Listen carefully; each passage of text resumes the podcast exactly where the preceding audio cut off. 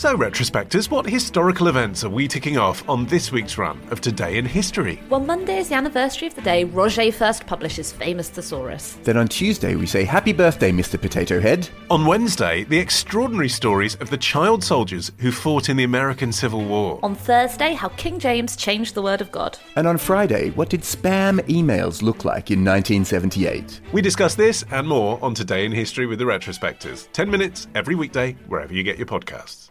Hello, Mann fans. Olly Mann here with The Modern Mann.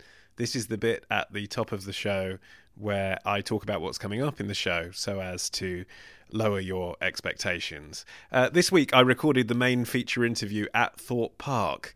Uh, if you'd have told me when I was 10 years old that I would be going to uh, the flagship British theme park, Thorpe Park, for work uh, I would scarcely have believed that such a thing was possible. Uh, but that is what I did, uh, and I didn't have to serve pick and mix or anything. I went there to interview someone. You'll hear about it later in the show. But suffice to say, uh, I did manage to sneak out and have a go on the swarm as well. What a ride. Uh, before we set off on the Big Dipper that is this show, though, a big shout out to Alan, who tweeted at The Modern Mann I don't often have to repair Iron Bug, I R N B U G. But when I do, I often listen to The Modern Mann. Now, I was intrigued by this, listeners, as I'm sure you are. What the hell is Iron Bug? Uh, so I clicked through, and it turns out that it's a VW Beetle emblazoned with the logo for the repugnant soft drink Irn-Bru. And what I can't work out, Alan, is whether you have done this of your own accord, just branded a Beetle with the logo of, of perhaps your favourite drink in tribute to the drink, or perhaps this used to be an official car which was used for promotional events in the 70s and 80s, and now you've taken it on as a kind of classic car restorer, or indeed whether this is a contemporary thing, uh, and Barr, the makers of that revolting concoction, are actually paying for you to turn up at events like a kind of Scottish duff man. Uh, whichever it is, thanks for listening. Uh, thank you, Iron Bug. Uh, but do let me know. Uh, big thanks as well to all of our beer money donors this week. We are an independent podcast, so it's you guys keeping us going. Thank you. Uh, Paul, who has taken out a monthly plan, uh, Chris, who has very generously pledged to buy us three beers a month, and Lucy, who gave the most substantial donation. Uh, Lucy, you will be thrilled to know that Ollie Peart and I did actually go out and spend, I think it was £10.50 of your money uh, on beer this week. That's just one pint each in Zone 1. Um, I had a posh red IPA that wasn't actually red, and he had some sort of lager named after a beaver. Money well spent, I'm sure you'll agree. Uh, if you'd like to donate, just go to modernmann.co.uk and click beer money. Right, coming up on today's show, you're going to learn how many people at maximum capacity can ride a roller coaster in an hour. You're going to receive a lesson on tantric wanking, and you'll find out what I'm buying on bulk from the health store. Let's go. On today's Modern Mann, We had to come up with a new scent that was the smell of an alien egg nest. life is a roller coaster when you design theme parks for a living. people fantasize about all sorts of, quite frankly, bonkers stuff that they would never want to happen in real life. And Alix Fox takes a trip to Fantasyland for this week's Foxhole.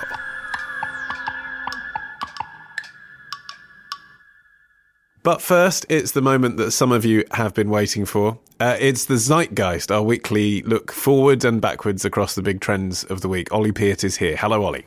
Uh, bonjour, Ollie. Uh, J'aime nos chevaux. If you're going to keep answering me in French at the beginning of each week's show, I'm going to have to at some point ask you why you're doing that. Uh, I'm, well, I'll tell you next week. How about that? Next week? Yeah, yeah. Okay, can you say that in French? Uh, je, je parle uh, next no. s- semaine. What is your biggest trend of the week, Ollie Peart? Spoilers. Uh huh. Not as in car spoilers, but you may be aware Game of Thrones. I can't believe how many times I've seen Game of Thrones be plugged on Sky News. Guys, you're a news channel. You know, you're supposed to be impartial. It's the biggest TV show in the world. Let's spend 20 minutes talking about what's going to happen, which no one's seen. They all come with a caveat, and that is spoiler alert. Yes. If you read this, you are going to find something out that you don't want to hear. Yeah. We are in the age of the spoiler. Okay. To an extent, reading a review, even if it doesn't contain plot points, is a bit of a spoiler. I sometimes think because it informs what I think about the thing before I've watched it. Yeah. So then afterwards, I'll find my opinion being a bit coloured by that. oh, she was better in this, or you know, he's he's not convincingly in love with her. No. And it's not really my opinion. I've just thought someone's told me to think it before I've seen it. Every trailer that's ever existed in, in history is a bloody spoiler. They show all the best bits of the film. Yes. You know when you're watching a serial drama, Yeah. and at the end it says at the bottom next time ellipsis, yeah, and Yeah. then it's got a little kind of montage of what happens next week. I always literally, I'm not exaggerating, put my fingers in my ears and go la la la when that's on because my partner refuses to pause it and move away because she says they're not going to spoil anything. They're just they're going to tease it up. They're, they're going to all something's going to happen regarding this relationship or this dead person, but they're not going to show you what. And like, they are because if you're clever, you can tell what's happened because you just use your imagination to fill in the gaps. See, that's where we differ then, because I'm possibly not clever. So, like last night, I watched Undercover, which I don't know if you've been watching. No, it's I really good. it. It's on BBC. It's great. I was anticipating exactly that. I wanted there to be a, a little snippet of what's going to happen the following week because it was such an amazing cliffhanger. I was, like, oh my god, I just want to see. I want to see what's going to happen. Show me something now. Yeah. and it didn't. And I got That's a bit better. wound up. That's better. Yeah, but look, look how excited you are to watch it again. I think that's better than when they actually show, like Broadchurch. Broadchurch will return. Broadchurch. Much better than if they actually showed you clips of series two of Broadchurch, which, as it turned out, was Pony. But uh, um, I wanted to just carry on with the theme of spoilers briefly. I have a little game. Yep. I want to see Hmm.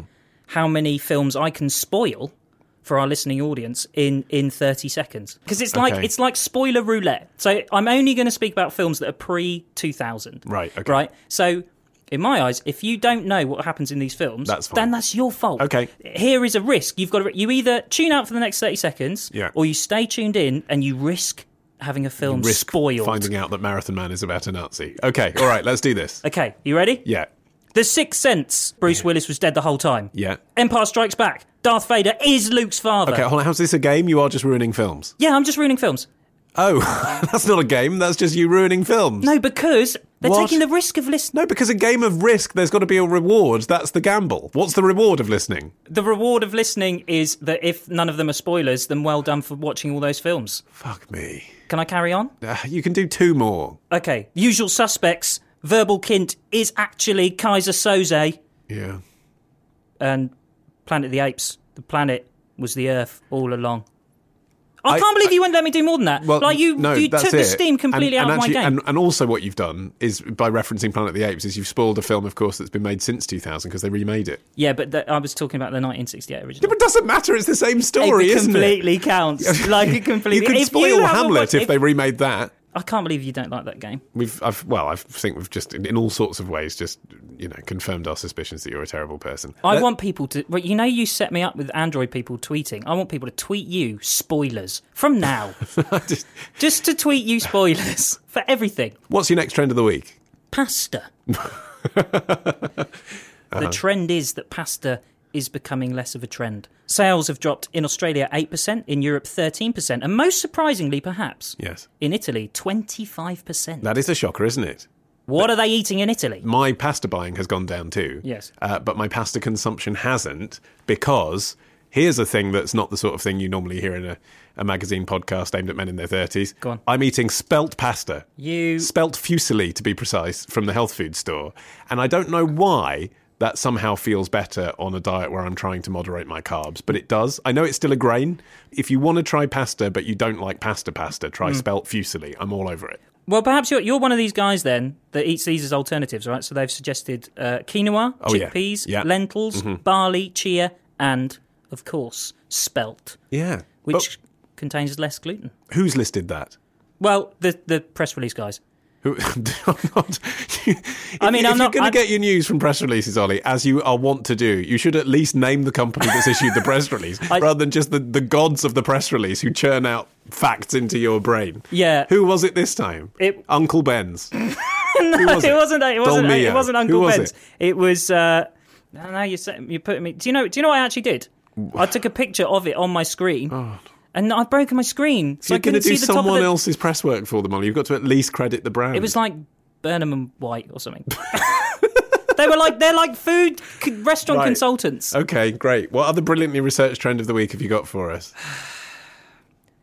Obesity of the web. Obesity of the web. I stumbled across this article on Wired. See, there we go. Great. So basically, the average website is the same size as the original video game Doom. Almost every word in that sentence you just said has hurt my brain. So the average web page today is around 2.3 megabytes in size. Uh, Doom was 2.39 megabytes. I see. so there's not much in it.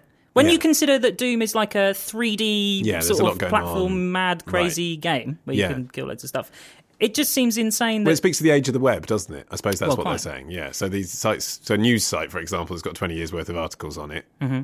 Yeah. Well, it's not just that. So what's happening? So web speeds have got much much faster, Mm-hmm. and developers, as a result, are less keen, not less keen, less bothered. Maybe, maybe they're just lazy Hmm. to make efficient websites. So they'd rather just go, oh, I want to make that look nice. So it's quite, you know, it'd be media heavy. So I have like loads of videos and images and that kind of stuff. Like page load times. I don't know if you've noticed, but sometimes it's like, even with broadband, you're like, come, come on, what Yeah. are you doing? I haven't noticed that, but you do live in a slightly more rural outpost than I do. Yeah, I rely on copper uh, quite a lot rather than the old fibre optic. It does make a difference, though. I've got the fastest Virgin broadband thing, which is actually still really good. Hmm. But you're right; they don't make a great deal of concession for the fact that not everyone does. It's partly because, isn't it, the, the cloud business?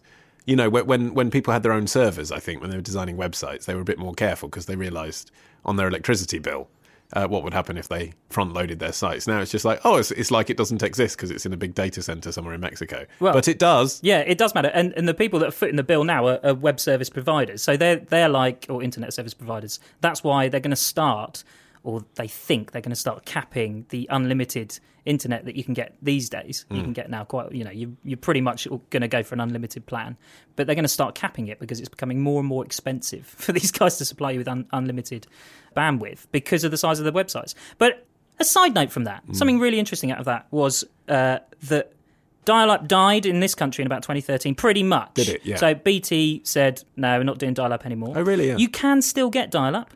Yeah. company called Freeola, you can get it for 2p a minute. But in the United States, 2.3 million people still use AOL dial up. Yeah, I've seen that stat before or something similar, and I don't think they do. I think they still pay AOL dial up, and there's a difference there. They have heritage subscriptions that they haven't bothered cancelling because it's a direct debit they set up 10 years ago. See, I heard that as well.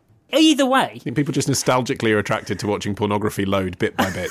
well, that's the what slow I, reveal was quite exciting, wasn't it? Yeah, that's what I was thinking. And maybe if you want to, you know, if you want that experience again, you can Yeah. sign up to this 2p a minute dial up in this country. So it just loads porn really slowly. Mm, So you can just sort of get excited. Oh, oh, ah, oh, oh. ah, Yay! I feel like I should have stopped that sound effect quite a few seconds before I did. Are we done? Yeah, I think so. Right. We should thank uh, Fallen London for sponsoring us again this week. We should. Uh, so this is the game that you were promoting quite well last week. Yeah. Uh, it's yeah. available now on iOS. Have you been playing it this week? I have, yeah, more. Even Great. though I've been busy, I've still been able to dip in and out of the game, which is What a, br- exceptional. what a brilliant review. Do Well, take no. the time to post that on their iTunes page, won't you? My point about that. I'm a very busy man. I'm a busy man, but I can play my games. I can play my games on the train, and I can play them. What's the work? What is that supposed Listen, it's a good game. You can dip in and out of the game. Do you know what I did today? I d- oh, you certainly didn't work on that accent. I persuaded a woman to let her move into her house, to let me move into her house. Oh, you Pippa. No, on the game. We're Oh, talking sorry. about the game. okay, I thought like, you were saying your fiance finally let you move in. I in. persuaded her ages ago. Right. Okay. In the game. In the game, I persuaded a woman to let me move into her house. Right. And my persuasiveness level has increased. Is that actually a score? Yeah. And I'm also quite dangerous, apparently. Oh, really? Mm. I'm a risk taker. And uh, for people who haven't played the game, you give us a little sense of the vibe. Dickensian. I'll Oh, describe yeah. it as. Yeah. If everyone speaks a bit like Russell Brand. I can imagine there's lots of smoke everywhere, but you don't know where the smoke's coming from. Excellent. That well, kind of I- vibe. I'm sure. I'm sure the people at Fallen London will, will feel this was money. No, well it's great. No, it is great. No, it is. No. Contractually promoted their game. Uh, if you want a special gift from us, go to failbettergames.com slash modern. And yeah, if you, it is a good text adventure game, right? You like your text adventure games? Yes, it's Play really Fallen good. London. I said- yes. that's why I On said iOS now. Said good. good. Okay, fine. Bye. Bye.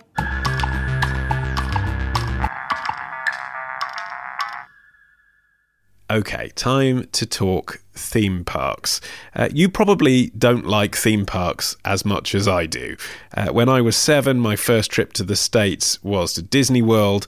When I was 16, I spent the whole of my summer playing the game Theme Park on a PC. Until my fingers bled. Uh, and when I was 30, I spent two grand going with my friend Ben to spend a week in Florida, uh, during which time we visited six parks in six days, made ourselves physically sick by doing too many thrill rides while suffering from jet lag, and literally cried when we met Mickey Mouse. Uh, but the chances are you have wondered at how the attractions at theme parks are designed because the good ones, they're clearly not off the peg. They are the result of really clever people spending a lot of time creating an experience that will satisfy and terrify adults and children alike. Uh, one such clever man is Bradley Wynne, who works for Merlin the group who manage the biggest portfolio of theme parks in the UK, including Chessington World of Adventures and Alton Towers, which has been in the headlines a lot recently, and Thorpe Park in Surrey, which next month adds a new attraction, which is their biggest ever investment a ghost train designed in conjunction with the illusionist Derren Brown. I went to Thorpe Park to meet Bradley, who initially studied architecture but found he couldn't shake off his first love for theme parks? When I was little, I always used to play on Roller Coaster Tycoon. I was a complete enthusiast. My parents always took me away to Florida, and that sort of sparked something in me. So, how did you become a ride designer? I actually interviewed for a role at, at, Merlin Magic Making that there was no way I could ever have got. I was way underqualified for it. Merlin Magic Making. Merlin Magic Making is the division of Merlin Entertainments, which yeah. owns Thorpe Park and Alton Towers and yeah. others. Essentially, it's Merlin Entertainment's design house. Right. I actually found it by being a complete nerd. So when we build new rides, what we what we have to do is submit planning submissions to um, the local planning authorities. I love this already. Some people probably assume that because we own our theme parks, we can just build what we want, but we're completely at the mercy of the planners, particularly at Alton Towers and also here at Thorpe Park. Anything that can be seen from off park or even on park, you need to submit planning for. That's a structure, you know. So these documents go online. And I knew because I was an enthusiast on the forums that um, you can learn quite a lot of information from our attractions by looking at the plans. What are they planning on building? Nice. And I now know from where I'm standing that we try and keep those secrets back, even in our planning submissions, as much as we can. But essentially, I found the contact details of the relevant people through a planning submission. Ended up getting put in contact with the right people, found the job application, applied for it, got invited for an interview that the rest is history. I've sort of worked my way up from there, really. And now you are a theme park designer. Yeah. Are you doing everything that you wanted to do when you used to play on the computer game, or not yes, quite? Yes. yes. Okay. Talk us through your new ride because I can tell you're chomping yeah, at the bit. I am chomping at the bit. So tell us first of all how it was pitched, and then yeah. how it's been developed over the last few months. So it's a little bit unique because um, we've got a separate team they sort of said, okay, Derren Brown, would really like to work with him. Contacted him and he was up for it, but at that point, no one knew what the hell it was going to be. And we just didn't want to start with, okay, here's a piece of kit, here's a ride. How can we make that Derren Brown? And, and just to pause for a sec, that's clearly what a lot of rides have done in yeah, the past, isn't yeah, it? Exactly. I mean, even in some of the real top end theme parks, you yeah. know, uh, Aerosmith's Rock and Roller Coaster comes sure. to mind. Yeah. that's a roller coaster that they've branded with it Aerosmith, is. not it? It is. And there's going to be a limit of how high, how fast, how many loops you can do. I think people want more from theme park rides now. So we then started to look at, okay, well, Derren wants it to be really filmic. He wants you to feel immersed. How could we do that? Okay, well, in the past we've built really immersive theming, but there's kind of a barrier. There's a limit where guests sort of connect with that because they know they're in a theme park ride, they know they're in a building, they know they've queued up for it. So one of the huge things about the Ghost Train is that we've you know, it's this whole thing about perception versus reality. You know what you're looking at, but how can we make you question that? And so we're using a whole raft of techniques like virtual reality, um, like immersion, like theming, like motion, like actors, and a whole load of other things that I kind of don't want to spoil for, for your listeners. But is, create... it, is it a walkthrough thing or is it a sit down? There's elements of walkthrough. You're sat on a ride at one point. There's this one chamber. I'm not going to tell you what it is, but that's never been done on that scale before. And how long does the ride last? So I can answer that in a number of ways. You're in the attraction probably for around 15 minutes. Mm-hmm. From the minute you get to the end of the queue line, drop your bag off and go in, yeah. to the minute you go up, come out into the gift shop. A lot of stuff happens in there, which can be broken down into all sorts of timings and ratios. But basically, it's around a 13 to 15 minute experience. And is that an important factor when you're designing a ride now? Because again, in the old days, it seemed like rides people were happy to queue for two hours and have something that lasted for forty seconds. I, I guess it depends what you're trying to get out of a ride. Like like I said, sort of stealth. It lasts a split second. You're on it, you get the thrill, you join the queue, you go again. I mean, we never sat there and said, okay, we want this to be a 15 minute experience, but we knew what we wanted to do and that just added up to being and lasting sort of around 15 minutes. And I don't think that's a bad thing. You know, you're going to be queuing. We've worked the throughputs out so that you're not going to be queuing longer than you would for our other rides, despite the length of it. So you What's just, the throughput? we're- so all of our rides we're briefed to deliver 1,000 people per hour through them, and so that's to make sure that people aren't queuing for too long. There's enough people going through the ride, so you'll you'll be queuing for a sort of standard amount of time. You're getting hugely rewarding length of experience by the time you come out you, you that's quite a chunk of your day when you think about it in comparison to other roller coasters and rides in a theme park There's something about the history of the ghost train which is quite evocative, isn't it? Yeah.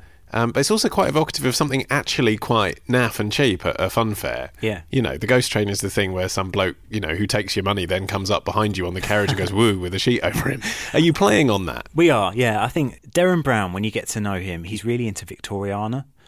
And the fact that the birth of the ghost train was back in the travelling and carnivals and the fun fairs. We've drawn on that for inspiration, but we're almost doing a tongue in cheek. You thought it was that, but no, it isn't. But we're not telling you exactly what it is. The train itself is not like a doom buggy tub train um, car that you're going around and you're being jumped out at people. You're on an underground carriage. From that point onwards, you know that anything that you're thinking about a ghost train is out the window. Anything goes. So, how long have you been testing the ride for? Well, I mean, what do you mean by testing? Do you mean running things to see if they're working? Or? Yeah. Um, so we've probably been doing that for three or four months now. On, on a daily basis? Yeah, I mean, we have to run the ride a certain amount. I won't bore you with the text, but Bore me. I'm fascinated. we have to run the ride a certain amount of times, um, completely, you know, endlessly, one after the, another, just to get the relevant documents that we need to open the ride to the public. You know, we're completely at the mercy of that. Um, also, we've been running with. so it um, runs with no one in it. It runs with no one in it, constantly. So the, throughout are the actors there, even though there's no one to experience Well, it? sort of breaking it down, there's the technical aspects of the ride, which Yeah. mechanically we need to run and run and run and run and run, Yeah. just to highlight if there's any issues, um, if they're going to, you know, if there's any bugs in the system that are going to mean that they stop unexpectedly. But there's also the health and safety aspects of it. So we, we load test it, we do things like filling it with sandbags and ramming it at full speed into the buffers just to make sure that. God forbid if that ever happened, um, it's safe and you know the structure supports it and the relevant protocols kick in, etc., etc. You know, obviously health and safety is very important to us. Now, Merlin was in the headlines for the wrong reasons last year, obviously with the Smiler at Alton Towers. Yeah. That must have been playing on your heart when you're designing a ride now, even if you think there's no chance something like that could happen on this ride. Uh, how's that affected the kind of culture in the company, do you think? So obviously, it's been a, a very sad time for Merlin. Um, that incident was a terrible thing; should never have happened. Health and safety is something that we have constantly in the back of our minds when we're developing an attraction. We work with the review bodies. We don't ever open an attraction until it's been fully reviewed and signed off from a safety point of view. Um, I think it's challenging us to just to think twice about when we're developing attractions as to what would be deemed appropriate, and you know the themes and things like that that we're putting into an attraction. What, Like what I do you said- mean by that? You mean like a theme focused around pain? Not not so much that. I, I guess the thing is, we just want to give people an unforgettable experience in all the best ways. We want people to have an amazing time, uh, to be blown away in the best way possible. So we don't want to do anything that's sort of contentious or be seen as in bad taste following following the incident. So And I mean, it's so rare, isn't it? I mean, it's something you just don't read about, generally speaking. yeah. I, I, to be honest, I don't want to dwell on, on this too much. No, understandably. But I, I mean, I remember when I was a kid, I remember someone telling me about roller coasters that they could only stop in two places, at the top and at the bottom, because of the Yeah. momentum. So a roller coaster is basically it, it's driven by gravity. So you get cranked up to the top, depending on what type of roller coaster, you get cranked up to the top of the lift hill, and then from that point you're at the mercy of gravity to pull you right to the end of the ride. It does go through um, brakes, and they're the only opportunities for the ride to be stopped when we want to stop it. And there are other types of roller coaster that are powered and that you know can be stopped throughout the ride. So so we have control. Okay, let's talk about some of the other uh, rides that you've worked on. Okay. And give me some sort of tricks of the trade here. What else can you play with? Presumably there's feel, there's smell. We've used touch, so people touching you when you don't expect them to. Um, I mean, Thorpe do Fright Nights, and all people want to do is to be absolutely scared witless. So you're going through these horrendous experiences, these mazes, and there's actors grabbing you, touching you. People actually love that. As long as you're sort of made aware, you will be touched, but you will not be harmed. It Taste so doesn't appeal to me that. Honestly, like I like a roller coaster. The idea of someone uh, jumping out from behind a wall and grabbing me is just so Yeah. unattractive. Yeah, yeah. What is it in people that they like that? I, I, I just think it's the ultimate thing you can't um, obviously you can be touched at home, but in terms of um, themed entertainment, you can sit at home and watch a movie. Um, unless you're a complete nerd and you've got like a moving seat with smell coming out of it or whatever, you know, it's that crossing over into this is the closest you can get to being in this immersive story. You can watch a film and feel really immersed, but it's almost like controlled danger. You know, you know you're safe, you know that you're not going to come to harm, but it's as close as you can ever get to c- completely living on the edge of that. And and so smell. How can you work on smell in a ride? So, smell. Um, one of my first year of working at Merlin, I worked on two projects for Alton Towers: Ice Age 4D, and in complete contrast, Nemesis Subterra. Uh-huh. And Nemesis Subterra, we um, we had to come up with a new scent that was the smell of an alien egg nest. Right. And so we had all these horrendous. I imagine vials of- perfumeries are not working on that at no, the same time. uh, no, that didn't go far. And actually, the smell was so horrendous that we took it out because it was leaking into the queue line. It was leaking into the staff areas of the ride, and we, it was just horrendous. what was it? Um, so it was a combination of cut grass, Yeah. which sounds like a One lovely, of the top smells. sounds like a lovely smell. But Yeah. if you smell cut grass from a vial and you don't know what it is, it smells horrible. It's really horrible because you can't quite pinpoint what it's supposed to be. I think it was burning smell in there as well, and maybe rotten flesh, all mixed together into one lovely perfume. And then there's the soundtracks, aren't there? Yeah. Uh, I mean, I've I've read the uh, Saw ride here Yeah. at, at Thorpe Park. Again, horrifying idea to base a ride on that film. Uh, but in any case, quite evocative the way they use soundtrack. I mean, it's Yeah, got yeah. a sort of Hollywood style bespoke soundtrack, hasn't it? Yeah, so we're in a good, really good place at the moment with our soundtracks. We've got a fantastic soundtrack for the Ghost Train. But someone writes and produces and orchestrates that, especially for the ride. Yeah, exactly. So it's completely bespoke. We would never use, I mean, unless in the case of something like Saw, where we have that film franchise, we're working with the creators of the film. We may use some of their audio, but for most of our rides, it's our vision that we've created from from scratch. So we'll have a completely unique composition made. Normally, myself or whoever works on the attraction would work with them and be like, okay, so I want it to have this sort of feel. I want it to have maybe maybe give them some film references or TV references, and say to them, "Here's the theme book for the attraction, which is basically a document with the attraction all visually and on paper. Really immerse yourself in it, and then come back to us with how you think that sounds, and they'll come back to you with." A demo, and we'll work through and we'll get to the finished product. Um, we try and make it around a 40 minute loop because when you're stood in the queue line, if you keep hearing the same loop every 10 minutes, it drives you mad. And is it possible to make people genuinely feel when they're queuing like they're having an experience? But something that you notice a lot at theme parks is that they're trying to do. Yeah, it presents a challenge for, for myself as a theme park designer and also for, for the attractions themselves. What we want people to do is to not be stood in queue lines hating it. We want people to be having a fantastic time. Queuing is part and parcel of a theme park, unfortunately. If you want to go on a ride, there's only so many, so many people who can be on the ride at a certain time. So, yes, what we're looking at doing is making that a part of the experience. And we, we're kind of doing that on the Ghost Train. The Ghost Train isn't the type of ride where you can just be like, smile for the camera and take your picture. So we're doing a lot of the photo capture for your souvenir photo in the queue line, but we're doing it in a way where you don't even realise that we're taking your photo. It's all packaged up into the experience and it's starting to tell you the story. And that's a huge revenue stream, I presume, for all theme parks, isn't it? Is the photo. I mean, a family of four comes Yeah. out here, they're likely to go home with two or three pictures that they've paid seven quid for or whatever. Yeah, I mean it's yes, yes, there's a revenue stream from it, but it's also enabling our guests to have a memory of their experience, which Oh, yeah, you can sure. get on the ride. But is it quite disruptive when you're designing a ride to think we know we have to build in this moment where everyone looks at the camera? I mean, I'm thinking about the, like on a log flume, it's obvious where the camera's going to be. Yeah. On other rides, I reckon you actually have to build that in in a way that's not necessarily that helpful to you, what you're you thinking. do. I mean, on a roller coaster, it's um, it's no biggie. You know, people often look out for the camera, and you, you know you can write it into the storyline. On a roller coaster, I don't think that's a problem, or a tracked ride. It presents more of an issue on a dark ride, really. So in the past, we've taken the decision that it's not right for this ride to have a photo; it would ruin it. So we're not going to put one in. Or like we've done on this one, it's not appropriate to have it in the ride, so we're having it elsewhere.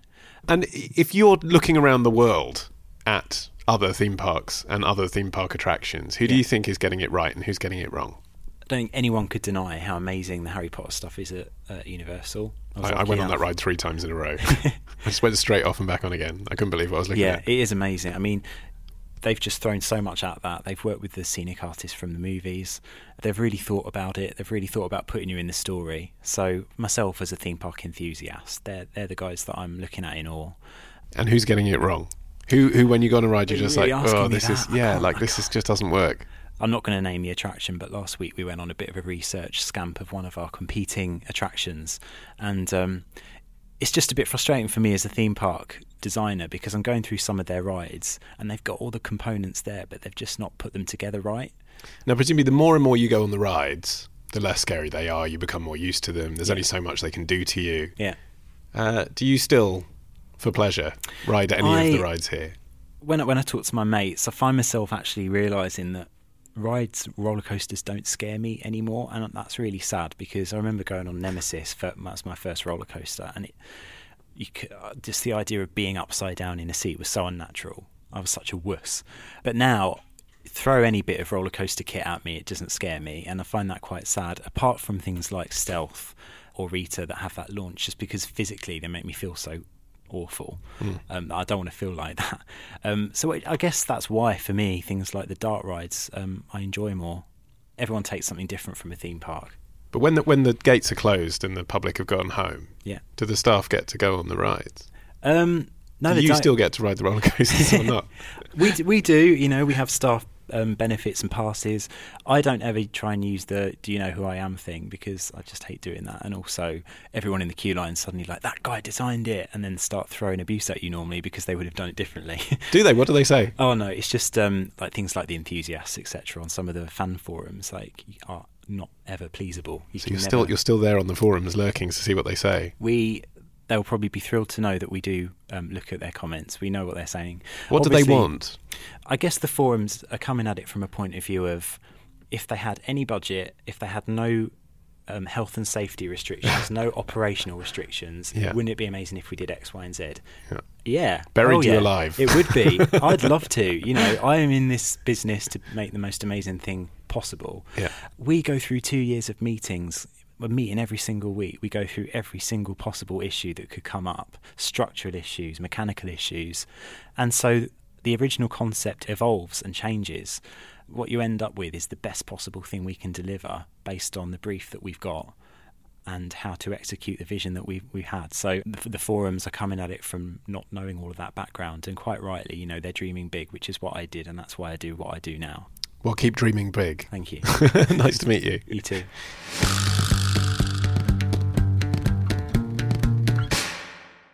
Right, let's talk about sex, baby. Let's talk about you, but not me. Your problems with Alix Fox as we take our weekly trip into the foxhole. Hello, Alix. Hello, Olly. I love how you begin my section often by saying right, when in fact so much of what we discuss is deeply, deeply, deliciously wrong. Uh, I'm laughing out of discomfort. You're right, it is wrong, and I feel nervous about it. is it a discomfort I can help you with? A chafe? There's that laugh A again. rub? What What have you been up to this week? Uh, I've had my head in a book. Oh yeah, I've been reading the autobiography of uh, a fellow sexpert, actually, and friend of mine. Um, she goes by the name Girl on the Net. It's actually the tale of how this sexpert who made her living for a long time talking about her various dating adventures and, and sexual exploits with lots of different people fell in love with one person. I can and see why this book would particularly appeal to you. Yeah, well, Yeah. I'm looking for love. I know. The reality is, I think a lot of people are intimidated by what you do for a living. They- They'll think, oh, you might write about this, or you might talk about this. I think people worry that I will publicise what happens behind closed doors Exactly. very openly. Yeah. yeah. I definitely think that people who are considering going on a date with me do worry about that, but that isn't something they, they ought to worry about. I don't talk about um, private experiences I've, I've had with people in ways which could be used to identify them. Do you go to a deli bar and sit with three other sexperts and compare men on a weekly basis? No, Okay. but that might just be because I can't afford the deli bars in London. It costs about £14 for a single olive. Let's get on to this week's question, shall we, Alix? Okay. It's from CJ, who says, I wank a lot, normally once a day. Is that a lot? I mean, potato, potato, isn't it? Depends Are you your age. wanking with potatoes? Do you mash them first? Uh, in my wank bank, I have a couple of memories of times with girls slash boys from when I was 14 or 15, and a few from when I was 18. I play the memory back as I do the deed, occasionally changing the outcome. it's very honest, isn't it? Usually, if you're replaying your uh, sexual misdemeanors from when you're 14 or 15, you would have to change the outcome. Uh, is this wrong? I presume what he means by is this wrong is uh, because of the age of the participant. yeah, I, I'm presuming that the main part of the question here is am I a paedophile because I'm thinking about Hmm. cir- circumstances in which the participants at the time were underage? And I suppose the answer is you at the time were also underage, so that does give us a rather different answer, doesn't it, than if you were perving on people that, for example, attended the school that you taught in. Yes, exactly. And you're thinking about your own experiences. Um, I still think that people can get very, very worried if they uh, feel that their that the source of their fantasies is often something that's come from when they were very young. They can worry that if they see themselves as preoccupied by that, then that it might suggest that they're damaged or deviant in some way. Whereas actually, it's just kind of informed, isn't it, rather than damaged. You know, we're all informed by whatever sexual experiences we had going through adolescence, effectively, aren't we? Precisely. And for a lot of people, some of the most poignant, most powerful, most potent sexual experiences do are some of the ones that happen to you when you're younger because it's all new and it mm. makes such a massive impact on you. Mm. To fantasize about your early sexual experiences is not wrong and it's extremely common. Uh, so I do think that if CJ is concerned that there's something weird about his personality because he's often harking back to these early sexual experiences, there's nothing to worry about there. I, I can relate to this experience as well. I remember my first sort of feelings of lust, basically, unrequited, I must say, uh, for a particular girl. I mean, she was 12 at the time, sitting opposite me in my English class. Uh, that is there, it's there in the memory bank. Um, and it's just simply because of that absolute uh, wave of uh, strong hormonal sensation that I'd never felt before. Exactly. I Yeah. unfurled, Alix. It's quite a nice And thing that will to be there, about, won't it? Now, you recently visited Japan. Yes. They have all sorts of uh, issues, don't they, from a Western point of view, with the age of consent and how they visualise young ladies in particular, I would argue. Certainly, the outlook there is very different Yeah. to what it is here. It's seen as a lot more acceptable for younger women, in particular, to have older men act as their mentors and their sponsors, um, and for there to be a sort of a relationship that's somewhere between the paternal and the sexual, I think. We also need to draw a clear line between what CJ's doing, which is fantasizing about something that happened to him in, in a sexual way, versus actually wanting to really go and have a, a sexual experience as an adult with a young person. That those two are very, very different things. People fantasize about all sorts of, quite frankly, bonkers stuff that they would never want to happen in real life. And some people's fantasies are really, really shocking. Um, I recently was speaking to some women at a group called Cafe V, uh, which is it's, it's a it's a discussion group for females who've been through some form of sexual trauma or or had sexual violence committed against them. And one of the things these women were speaking about was how common it is for someone who's been assaulted sexually or been raped to actually fantasize about rape or assault. They might fantasize about their actual rapist. They might fantasize more generally about a scenario involving uh, involving sexual assault. And that doesn't mean that they wanted it at the time. It doesn't certainly mean that they want it again, but it can be a way of uh, working through a trauma. We use our fantasies to process all sorts of things about our histories. So, this wank bank thing, you know, gets talked about quite a lot. Uh huh. Do you think there are people out there who don't have one? People who, when they masturbate, just decide on the moment. Just think on think about nothing. Yeah. I have spoken to somebody who finds it really difficult to orgasm when they're wanking if they don't just stare at one particular point. If their eyes move, they consider that a distraction. It puts them right off their stroke. And, And they it- say they try and empty their mind as much as possible and just stare at this one point. Um, wow. It's like and- tantric wanking. yeah, yeah. Empty mind, empty ball sack, apparently, for this particular person. But I think most people do have a fantasy or, or several fantasies that they go back to in their wank bag.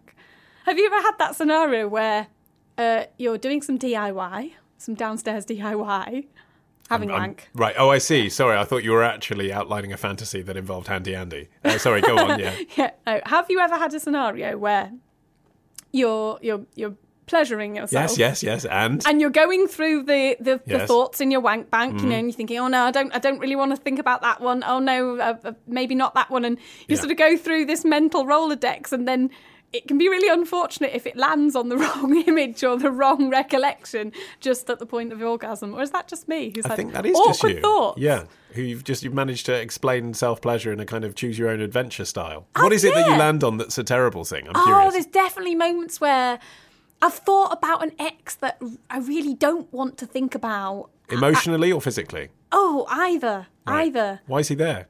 I don't know. Yeah. And remember, you, like CJ, are not alone unless you choose to be, uh, and you need help with that, as CJ does. Uh, you can always share your sexual dilemmas here at the Foxhole. Alix, how do you do that? Head over to modernmann.co.uk and click on feedback. Then you can feel less alone. However, I cannot help you get alone. Alix Fox there. Thank you to her and to everyone at Thorpe Park and to Ollie Peart. Uh, and thank you if you have left us a review on iTunes. If you haven't done that yet, please head to itunes.com slash MANN. At the time of recording in the UK at the moment, we have exactly 98 reviews uh, with an average of five stars, which is lovely. But it does just kind of irk me in an autistic way that we are not at the century. So if you could leave us a review and get us to over 100, I'd really appreciate that. Thank you. If you'd like to leave us some feedback, perhaps a suggestion for a future show, you can do all of that on my website, modernmann with two N's. .co.uk. Uh, right, music time. Our theme is by Django Django from their debut album, and this climbed a mountain of vinyl to become our record of the week. It is Damien Jurado's new single, Qachina, and it's going to be everywhere from May the 6th. I've been Olly Mann, the producer, Matt Hill, and we'll see you next Tuesday. I lost my mind